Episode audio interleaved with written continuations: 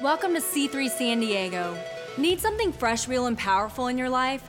Connect with us on social media, get live stream service notifications, podcasts, and up to date information on upcoming events. We are so glad you're joining us for a powerful, life transforming message from one of our C3 San Diego pastors. We would love to hear about how God is impacting your life through this ministry. Please share your experience with us at info at c3sandiego.com. If you'd like to be a part of what C3 Church is doing in the city of San Diego and beyond, you can contribute financially by going to c3give.com and choosing the giving option that works best for you. We hope you enjoy this message. Welcome. Welcome. oh, goodness gracious. So, accelerate your life. This is going to be a really exciting series. So, I'm going to share a little story with you. So, uh, we mentioned it in some of our morning services, I think, but about a month ago, I was in my first car accident ever. Yeah, never gotten a car accident before. And uh, so, I was driving down the 52 freeway on my way to a women's event early in the morning. I, it was like the black dress with like the pearl necklace outfit. So I was all glammed up like at nine. So the guy that hit me had to be like, What is happening right now? It's like, it, it wasn't a morning look. But, anyways, so I'm driving down the 52 and uh, I was listening to, to the song Miracles in my car and I was praying in the Holy Spirit and some would say maybe praying in tongues. So I know that that can be a little freaky to some of you. But um, so I thought I was praying for my house that was supposed to go into escrow that day. But what I realized I was praying for in the Holy Spirit, I was praying so I would not die. Okay, so. So I want to I want to backtrack a little bit because I mentioned the word tongues and I know some people freak out about that because I used to be one of those people. So if you're thinking, "Oh, this is one of those churches I'm going to get up and walk out." Don't. Don't leave. Let me just explain. Okay, so I totally used to think that speaking in tongues and, and the power of the Holy Spirit was for Bible times. Like, I was one of those people that thought, like, oh, that was relevant in the Bible, but we no longer need it today. Um, and so I would argue with my brother who went to Bible college and he believed in the power of the Holy Spirit and praying in tongues and all of this. And we would just argue, argue, argue. And he's like, don't put God in a box, Becky. And I'm like, yeah, well, your box is crazy. Like, I was just like, we just, you know, back and forth all the time. And then um, you know, so I was just taught. It's I never actually read the Bible about it. It's isn't that funny how we think we know all this stuff, but we've actually haven't read the Bible for ourselves. The stuff we know is just what people have told us, and it's from their perspective and their tainted views. And so I had no idea. So I just always had blinders on when I read the Bible, like, oh, that isn't for today. So I'd never considered it. I was against it. And then I began to read the Bible, and I just was like, you know what? I need to humble myself because I need to actually know what the Bible says, not just what people have said to me. And so I was just like, okay, God, I'm just going to like take off the blinders and I'm going to read your word as it is and what it says. And the and God showed himself to me in such a real and powerful way. In Acts 1, um, starting in verse 5, and then I'm going to skip down to verse 8. It says, For John truly baptized with water, but you shall be baptized with the Holy Spirit not many days from now. Verse 8 but you shall receive power when the Holy Spirit has come upon you, and you shall be witnesses to me in Jerusalem, in all of Judea and Samaria, and to the ends of the earth. So, right here, there's a discrepancy, there's a difference between water baptism and baptism of the Holy Spirit. It's actually two separate encounters we can experience as believers. And so they said, so Jesus told the disciples, go wait in Jerusalem, go wait for this power before you go out and be my disciples. And then we all know that the day of Pentecost came and they were all waiting in the upper room. And it said the Holy Spirit fell and it was like tongues of fire fell upon each and every one. And each and every one began speaking in a language they did not understand, in languages that they were not raised and taught with. And then they were filled with power. And then it says they went out in power to perform miracles and make disciples and heal the sick of all the nations. So, so this is the Holy Spirit showing himself to us. And then Jude 120 says this, but you beloved, build yourself up on your most holy faith praying in the Holy Spirit. So, praying in the Holy Spirit is building our faith up. That's what it is doing. 1 Corinthians 14 14 says, For if you pray in tongues, my spirit is praying, and I don't understand what I'm saying. So when I'm praying in tongues, I actually don't understand what I'm saying, but the spirit understands what I'm saying. So this is where some teaching has gotten off, and this is some teaching I didn't understand. So I always thought if I heard someone praying in tongues, they should not do that because I don't know what you're saying. But the, it tells me right here in 1 Corinthians 14 2, for he who speaks in a tongue does not speak to men, but to God. So actually, if I'm praying in tongues, I'm actually not talking to you. So I don't actually need to interpret what I'm saying because I'm actually crying out to God and building up my faith and speaking to God, not you. Now, if I were to get on the microphone and start making a, a declaration or prophesying in tongues, absolutely there needs to be interpretation. That's unfruitful for everybody, right? So, but I just wanted to bring a little bit of understanding to this. And so Romans 8 26 says, Likewise, the Spirit also helps us in our weaknesses, for we do not know what we should be praying what we should pray for as we ought. But the Spirit Himself makes intercessions for us with groanings which cannot be uttered. Verse 27 then goes on to say, The Spirit makes intercession for the saints according to the will of God. So it's, it's like we're praying the perfect prayer in the Holy Spirit. Like sometimes we don't even know what we should be praying for, so we need to pray in the Holy Spirit. And the Holy Spirit makes intercession for us on behalf of us to bring God's will to pass in our lives. Now, I struggled with this for a while when I came to C3 Church, again, because all the things I'd been told and so I was just, you know, I'd been prayed for and I would go home and I would like pray in tongues and I'd feel silly. And um and then I was like, is this real? Like is this real or am I just making this up? You know, I'm just being honest. Can I is that okay? All right. And so, and then I was tired of kind of going back and forth. Like, is this real or this is this not? Is this for today or not? And I, I was in Australia with Pastor Jurgen and John and Pastor David Chittick, and we were going to visiting this church. And I remember that day I stepped into the elevator at the hotel. I'm like, God, I'm sick of wavering back and forth. I just need you to reveal yourself to me. Like, just show me. So, once and for all, I can know if this is real or if it's not. And that night, we were visiting a church. And the pastor of that church asked everyone to kind of stretch out their hands towards us and just to pray for us. So, everyone kind of surrounded us and laid their hands on us and started to pray for us. And so, I'm just like praying. And and like receiving, you know, and I'm just like praying in English and, you know, just, you know, just kind of agreeing with what they were saying and this and that. And as my eyes were closed, like this obnoxious person was praying in tongues so loud. And I'm like, oh my gosh, like who the, like, and I and then I so I closed my eyes again, and then it started again. They were being so obnoxious. I'm like, wow, like that's really loud. Like you're trying to draw attention to yourself. And I'm like trying to figure out who it is. So I'm like peeking like out out my eyes. And then I opened my eyes a third time and I realized it was me.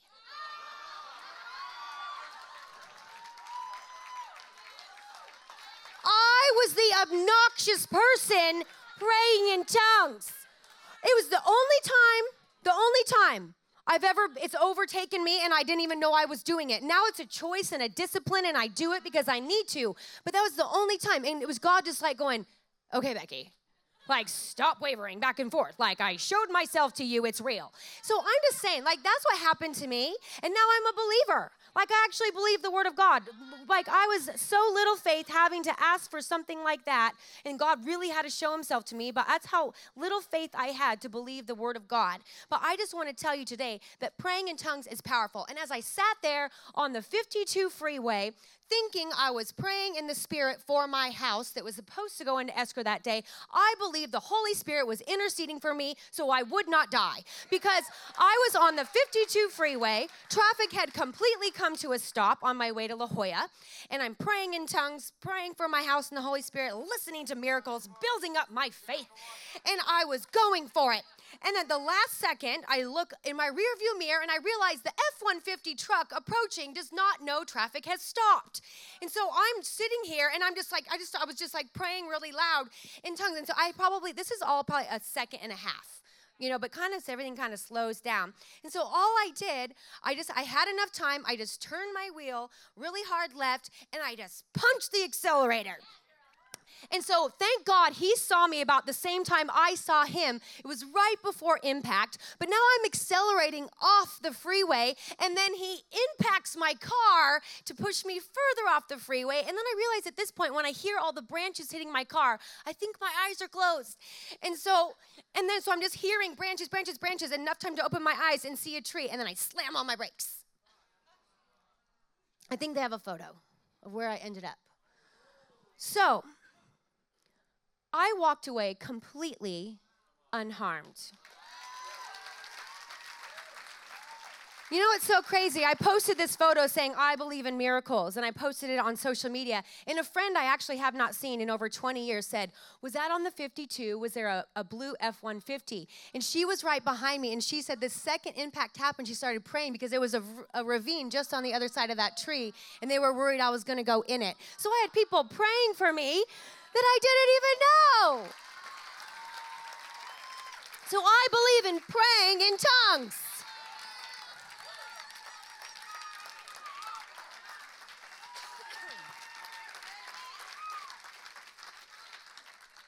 And then John was so mad at me because I just called him. I was like, I just got an accident. I'm on the 52 West. And I hung up. And he's like, I was like flustered. I was flustered. I didn't know what to do. But, anyways, he got there and he came to my rescue. He's so good to me. I love it. So, we're in the Accelerate series. So, accelerating in my accident did not allow me to avoid the accident. As believers, being a believer and trusting in God does, and doing all the right things does not mean that you won't have misfortune. Does not mean that you're going to not have accidents or you won't have problems or you won't experience heartache or pain or hurt or face a storm. The Bible says the rain falls on the just and the unjust. And the Bible says when you fall into various trials. So we know we're going to face challenges. There's things in this life that we're going to have to overcome, things we're going to have to face. And there are things we may not be able to avoid happening to us. And walking with God Does not necessarily guarantee an accelerated path. And I know you don't like that. John did not like that when I said that to him at home. He's like, What are you talking about, babe? I'm like, Think about it, honey.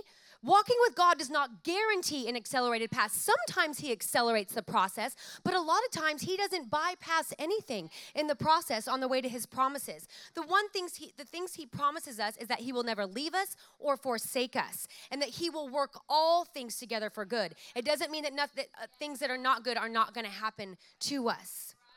But he's going to work all things together for good for those who love him.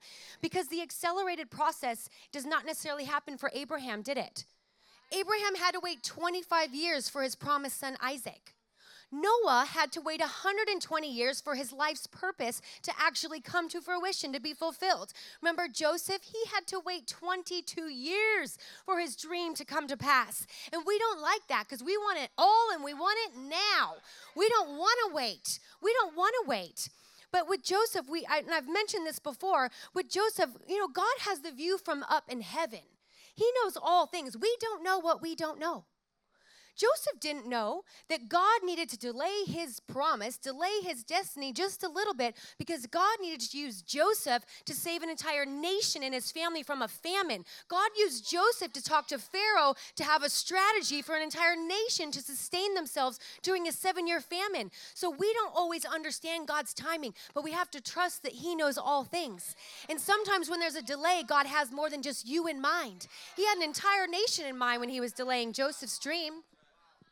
Walking with God and being obedient to Him does not necessarily accelerate our process, but God will work all things together for good for those who love Him. But we don't like to wait, do we? And when we're waiting, when we wait too long, we begin to question God's goodness. We begin to question if He actually hears our prayers. And then sometimes we take matters into our own hands, and instead of waiting for His promises, we settle for an Ishmael instead of an Isaac.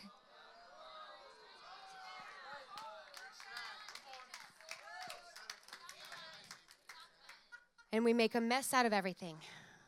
But the good news is tonight that God can change everything.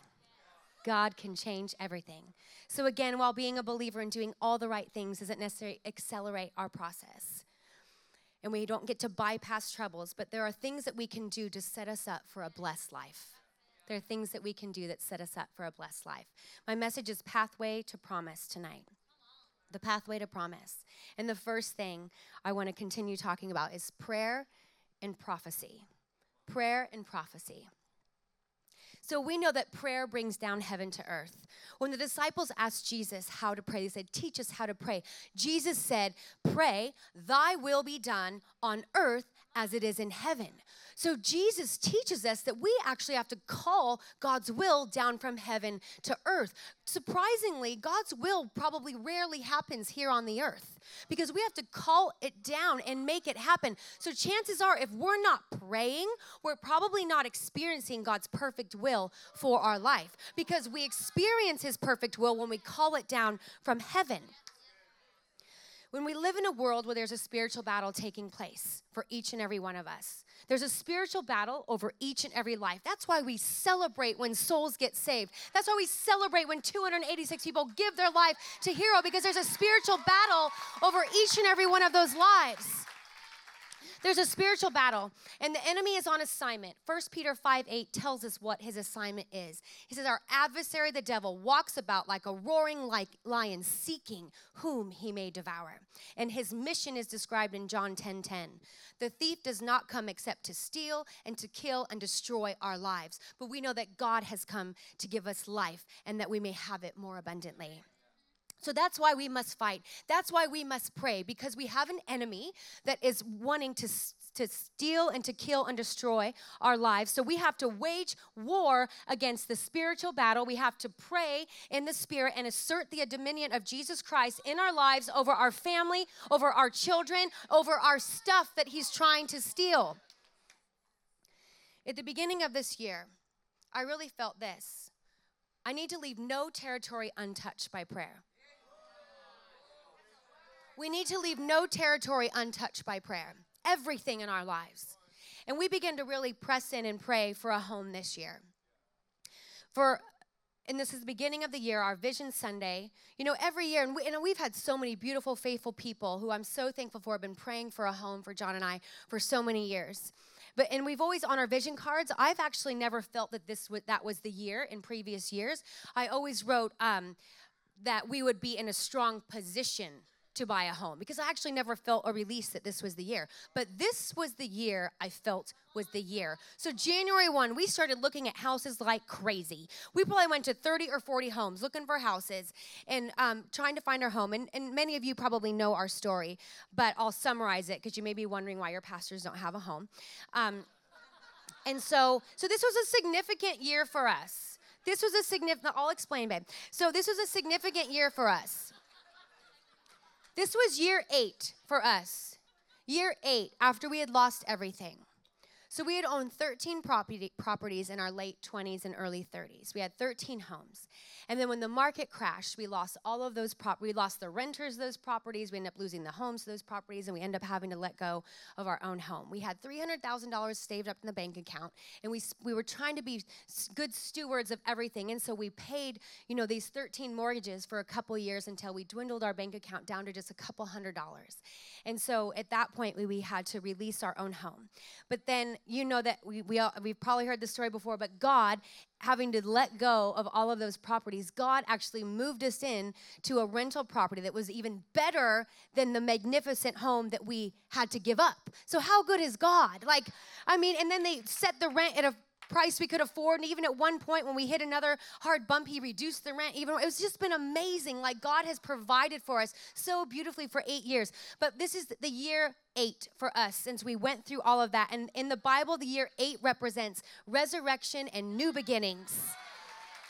And we really felt that this was our year. This was our year. And so one Sunday morning, I was preaching all the morning services, and John took the kids home after the second service and he goes, Oh, there's an open house by our home. I'm going to go stop and look at it.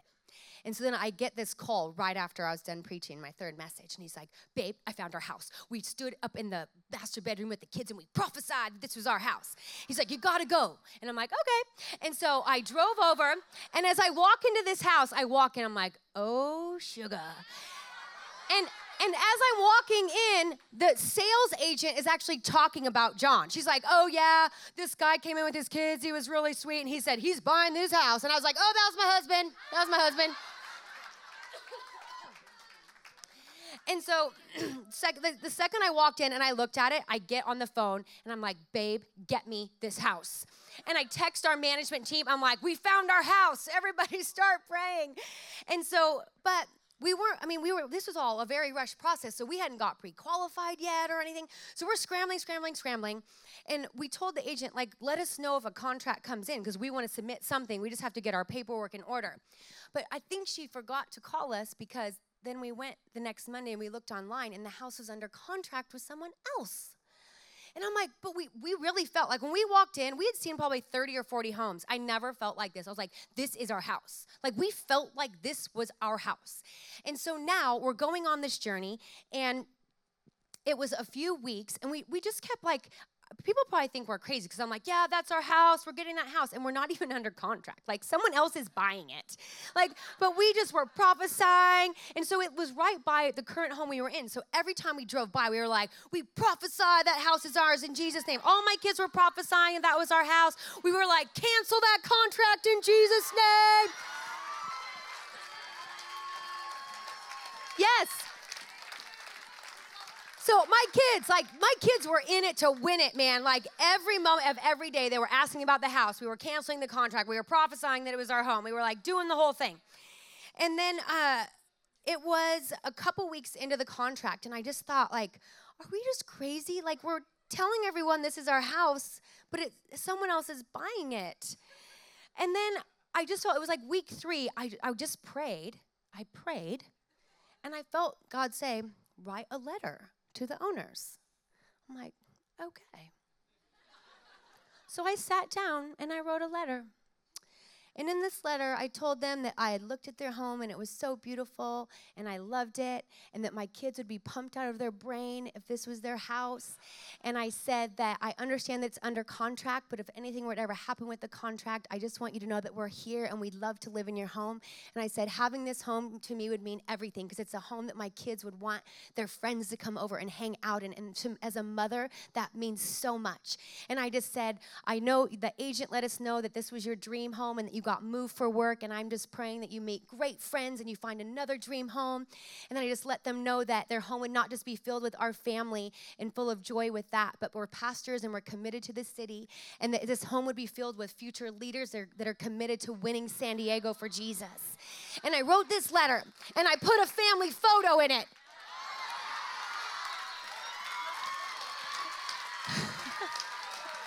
Because my family is very cute. And so then I was like, okay, this is week three. Like the house is supposed to close for the other people in like a week, you know. I'm like, this is crazy town.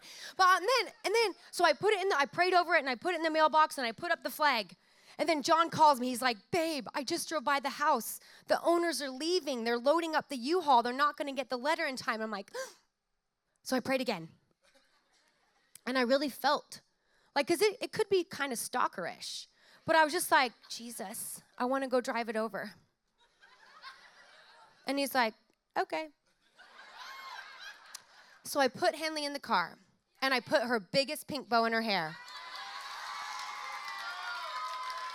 And I drove over to the house and I sat in my car and I just took a deep breath and I prayed again.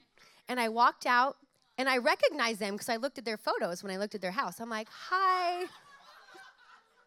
I'm like, my name's Becky. Like, we looked at your home a few times. I love it. And I was just like, maybe like giving the guy like fist, fist bumps for how he set up the backyard. And I was just chatting away. And I just said, like, I know this probably seems crazy, but I just can't live with any regrets. And I said, I just wanted to give you this letter. And if anything changes, I would love to talk with you about the possibility of living in this home. And they were like, Oh, you're so sweet. You're so cute to Henley. And then we just kind of said our goodbyes and I walked away. And I felt such peace. But it's under contract with someone else about to close in one week. But then a couple days later,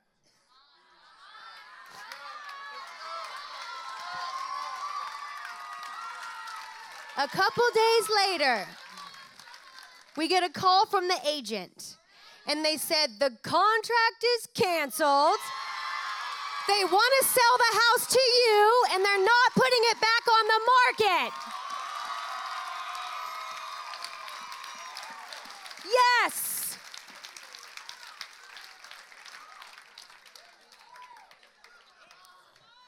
They did not want to put the house on the market. They said, Your wife and the letter made such an impact on the sellers, they only want you to own this home.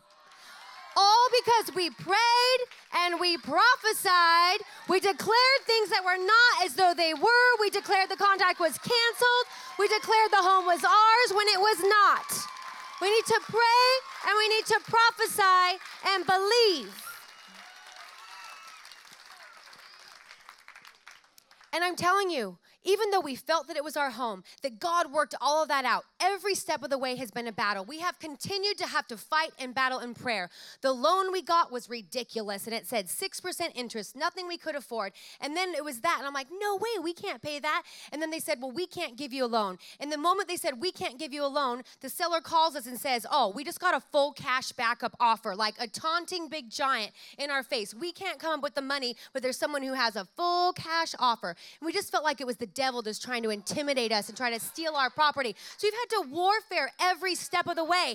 And then I'm like, we're going to pray and believe for 4% or less interest on this loan. And John goes, babe, that doesn't even exist. I'm like, oh, yeah, it does in heaven.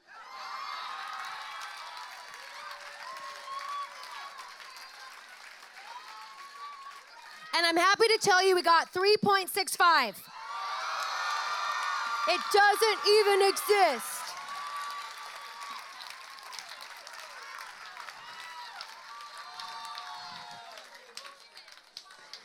So we close escrow this week, everyone. But we had to continue to persist and pray and push back the prince of darkness to get our promise. I wonder how many times we haven't been able to walk into our promise because we stopped praying too soon. There's an enemy who's trying to steal and warfare against us. We have to press in and pray to see God's will come to pass and bring his will from heaven to earth. Whatever we bind on earth will be bound in heaven. Whatever we loose on earth will be loosed in heaven. What you need to loose and what you need to bind to see God's promises come to pass in your life. It doesn't come without a battle. It doesn't come without a battle. James 5 16 through 17 says, well, the second part of it says, the effective, fervent prayer of a righteous man avails much. Elijah was a man with a nature like ours, and he prayed earnestly that it would not rain, and it did not rain on the land for three years and six months. And he prayed again, and then the heavens gave rain, and the earth produced its fruit. Our prayers have power to open and shut the heavens. Our prayers have power. So we need to open the heavens through our prayers and pray that God's will will come to pass in our life and don't accept any less than God's promises in your life. Amen? Excuse me. I didn't know I'd be yelling this much. my cold is kicking in. Okay, my second point so we need to pray and prophesy. The second point, the pathway to promise, is obedience to his voice. Obedience to his voice. I'm going to read a passage of scripture, so stick with me. It's in Deuteronomy 28 1 through 13, and it should come up on the screen. Now it shall come to pass if you diligently obey the voice of the Lord your God, to observe carefully all his commandments which I had commanded you today, that the Lord your God will set you high above all the nations of the earth, and all these blessings shall come upon you and overtake you, because you obey the voice of the Lord your God. Blessed shall you be in the city, and blessed shall you be in the country. Blessed shall be the fruit of your body, the produce of your ground, and the increase of your herds, the increase of your cattle, and the offspring of your flocks. Blessed shall be your baskets and your kneading bowls. Blessed blessed shall be you be when you come in, and blessed you will be when you go out. The Lord will cause your enemies who raise against you to be defeated before your face. They shall come out against you one way and flee before you seven ways. The Lord will command the blessing on you and your storehouses and all to which you set your hand, and he will bless you in the land which the Lord your God is giving you. The Lord will establish you as his holy people to himself, just as he swore to you, if you keep the commandments of the Lord your God and walk in his ways. Then all the people of the earth shall see that you are called by the name of the Lord, and they shall be afraid of you. And the Lord will grant you plenty of goods, and the fruit of your body, and the increase of your livestock, and the produce of your ground, and the land of which the Lord swore to your fathers to give you. The Lord will open to you his good treasures, the heavens, to give the rain to your land in its season, and to bless all the work of your hand. You shall not lend to many nations, but you shall not borrow. And the Lord will make you the head and not the tail. He will make you above and not beneath. If you heed the commandments of the Lord, which I commanded you today, and be careful to observe them. Wow, the blessing of obedience to God's voice the blessing to obedience of God's voice. And the scripture goes on to say basically the exact opposite will happen when you don't obey the voice of the Lord. Obedience is so powerful. Jeremiah 7 23 through 24 says, But this is what I commanded them, saying, Obey my voice, and I will be your God, and you shall be my people, and walk in all the ways that I have commanded you, that it may be well with you. Yet they did not obey or incline their ear, but followed the counsels and the dictates of their evil hearts, and went backwards and not forwards. They went backwards and not forwards. I don't want to go backwards and not forwards. I don't want you to go backward and not forward. And I know that when we disobey, it doesn't mean that the promise isn't going to eventually happen, but it does mean that there's going to be some delays. Remember the Israelites, an 11 day journey because they disobeyed the voice of the Lord. It took them 40 years of wandering in the wilderness. They eventually did get to their promised land, but not without hardship, without a road that was difficult to travel, without being in the wilderness. So I, I want to encourage you just because if you haven't been obedient to the voice of the Lord, you can get back on track. It just may take you a little longer, but God's promises are still for you. I want you to accelerate forward and be blessed, not reverse and go backwards. If we obey the voice of the Lord, that will equal blessing from the Lord. Obeying equals blessing. And I want to share this story with you. And I referenced it earlier. We lost the 13 homes um, about eight years ago now, nine years ago. And we were trying to, you know, build everything back up. And at that time, we had just moved into this new home that God had given us. And but it was still even a stretch at that point because we were still trying to work everything out and recover. And we knew we, uh, John had a deal that was going on when he was in real estate, and it was supposed to bring in $24,000, which was going to get us through the year. And then uh, shortly after we moved into this home, the deal fell out and we didn't have the $24,000. So in a moment, we were $24,000 short for the things that we needed. And it was during that time God spoke to John and I in, a, in our Vision Builders uh, service, which is our service where we commit to giving an above our tithe and offering to buy buildings and churches and do missions and to reach people for Jesus. God spoke to both of us in that service, and He asked us to give $6,000 in addition to our tithe towards Vision Builders. So now I'm sitting in a Sunday service in tears going, I need $30,000 now. Like, I need $30,000. Like, where is this going to come from? But John and I both felt that God spoke to us. And when we've been around long enough and followed God long enough that when He speaks, we know we need to obey. God knows what He's doing, He knows your situation. He's not going to steer you wrong. And so we committed that $6,000 in the Vision Builders, not knowing how we were going to fulfill it, but knowing that God was going to come through. Because if God speaks to you and asks you to obey, He's going to make a way, isn't He? And so within a couple weeks after that, we were opening the mail one night in our new home that God had given us. And we opened up this check that was just a few dollars shy of $30,000 from the state of California. Uh, yeah. So, what had happened, apparently, they had made a big mistake on our taxes quite a few years prior, and they just happened to do a review and they caught the mistake and mailed us a $30,000 check just weeks before God asked us to obey and step out, where we were $30,000 in need. Like I am telling you, when God asks you to obey, He's gonna make a way. He knows what He's doing. He knows what He's doing. We have to trust His voice. God isn't up, up in heaven going, oh crap, oh crap. They actually believed me. They actually listened to what I said. Now, how am I gonna get them the money? Like God never says, oh God. He knows what he's doing. He knows what he's doing. And don't let analysis give you paralysis because God will speak and then it doesn't make sense in the natural. And we're like, oh, I can't do that. It never makes sense with kingdom. It never makes sense. It usually is completely crazy. And so, but you just have to go get really good at listening to God's voice because if He's telling you to do something, chances are He has your breakthrough on the other side of that obedience that He's asking you to step out into. And I'm going to help some single people right now. Share another story about obedience.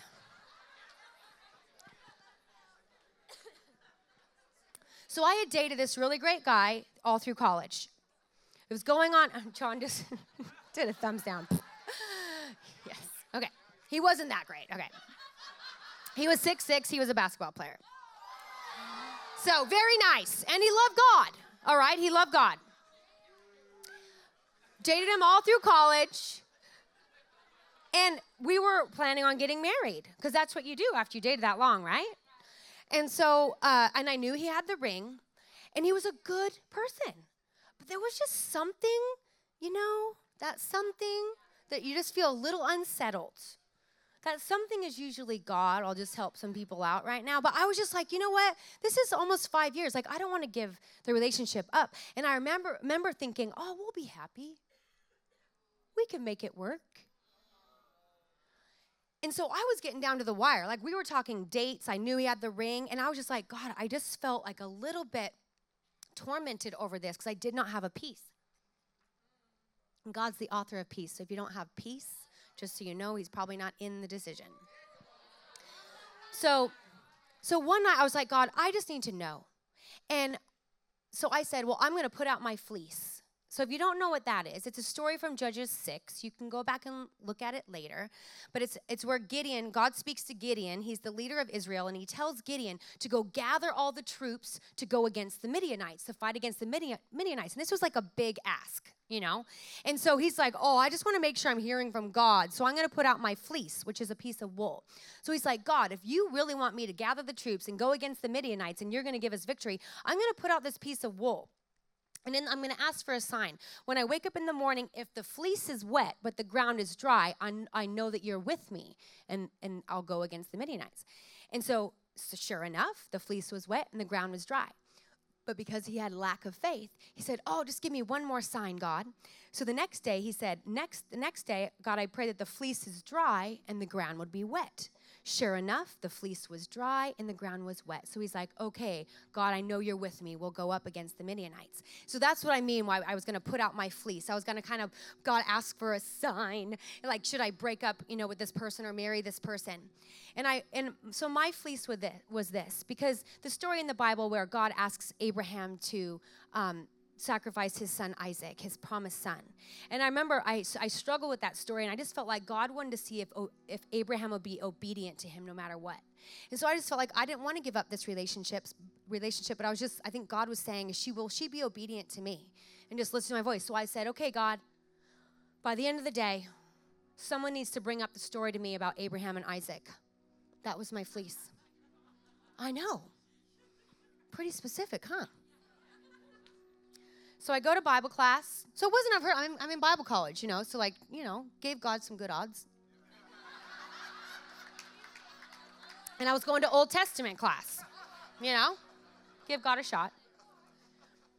Sit through Old Testament class. No one says anything. So I'm like, okay.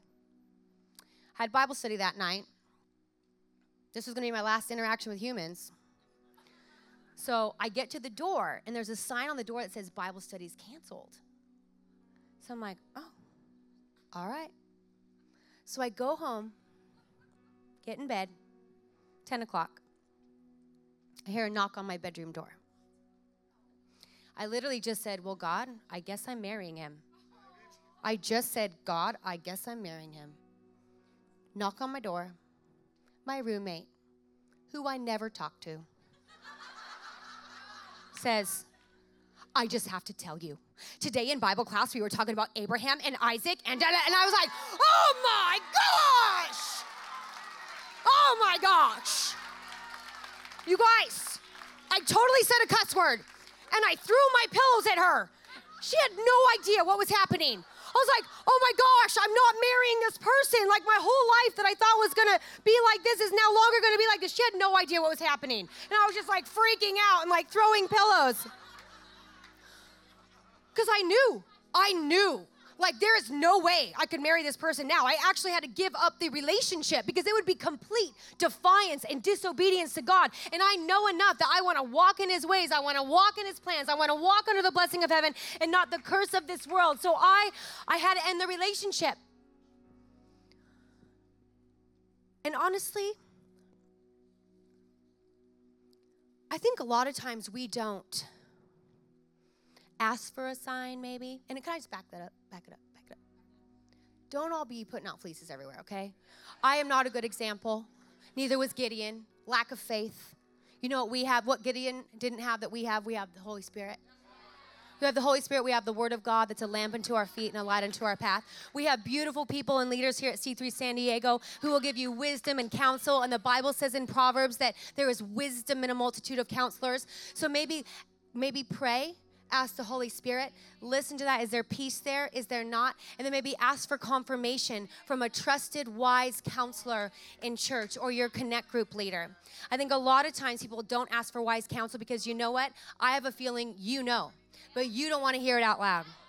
I'm just saying it because I've lived there. I have lived there. I don't ask other people's opinions because deep down you have the Holy Spirit who convicts you, but you don't want to hear the truth because you want to walk in your ways and you want to take matters into your own hands and you want to live to the flesh. But I'm telling you, I am telling you, you don't want to go down that road. If you find yourself isolating yourself and not wanting to ask for counsel or friends, chances are you're going down the wrong path. You're going down the wrong path, the path of destruction. The Bible tells us you don't want to go that way. And I will take the pain of obedience over the pain of disobedience any day any day. But I understand why we can be reluctant to choose obedience. Like I said, we have a sinful nature. It can be difficult to give up the things that we want in our flesh. Sometimes we don't know any better. Sometimes we actually don't know. And you innocently make the wrong mistake. But I think one of the biggest things is do we really trust God? Do we really trust that He has those promises for us? Or is that just for Brittany or Shauna or John or Michael? Like, do we actually trust that He has good plans for us? Because if we actually trusted Him that He was a good, good Father, that we're safe within His name, obedience would be a no brainer. Because we know that He has our best interest in mind. And we know that He doesn't want to withhold good things from us. So I think it comes down to a lack of trust in the goodness of our Heavenly Father. I think our level of trust in His goodness determines the level of obedience to His voice. The level of trust in His goodness determines the level of obedience to His voice. And I get it, obedience can come with some temporary pain. So we run from pain. But pain has a purpose.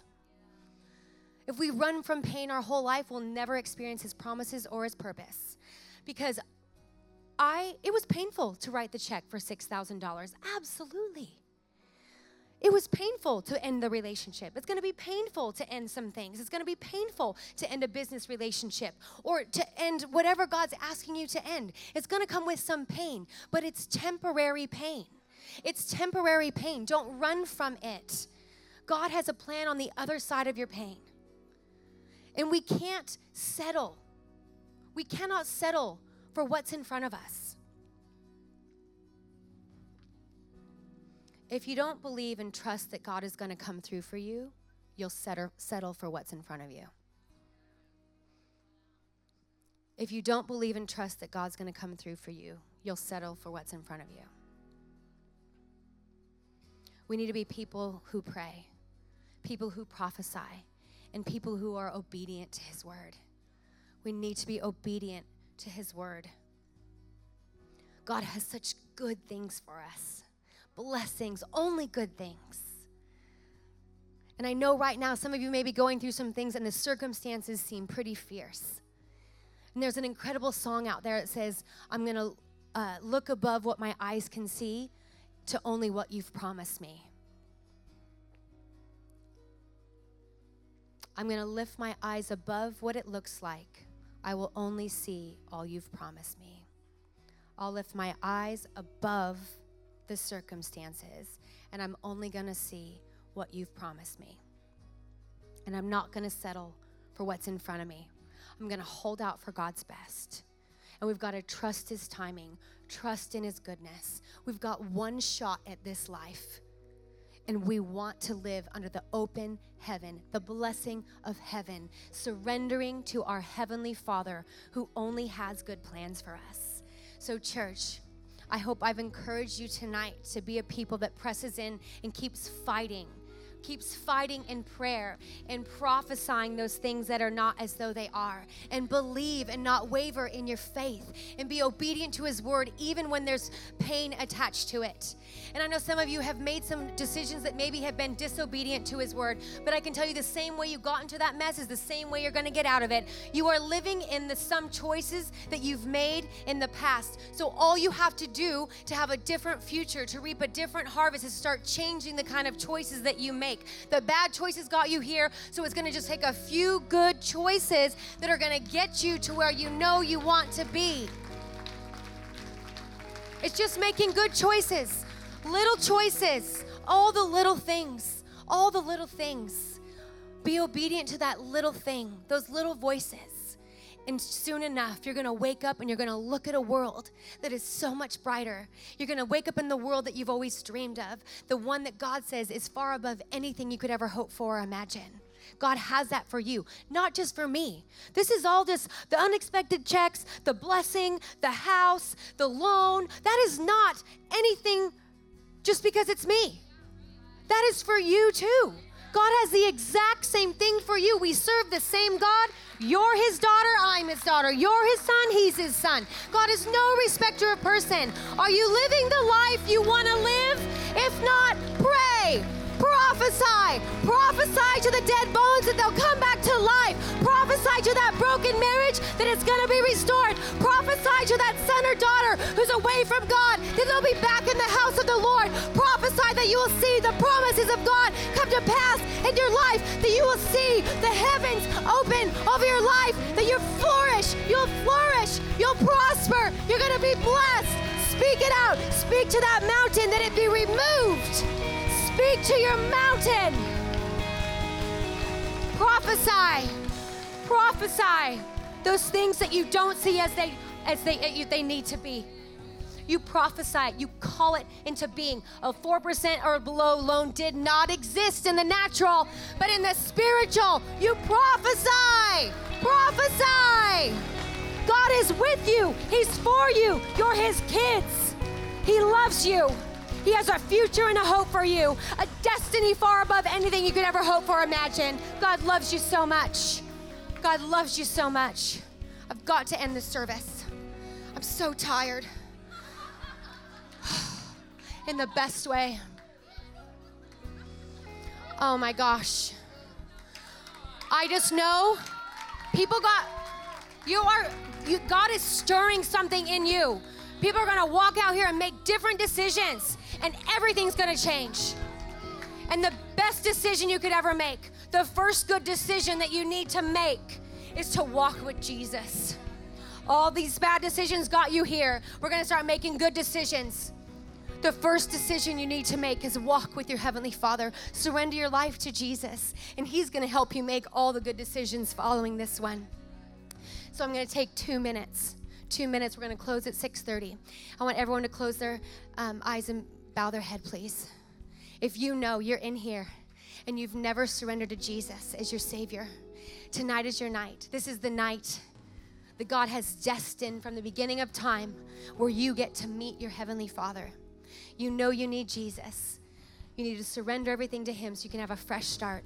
Or maybe you've did this at one point. You gave your life to Jesus, but you've taken your life back. Well, tonight, reconnect with him. Reconnect with him.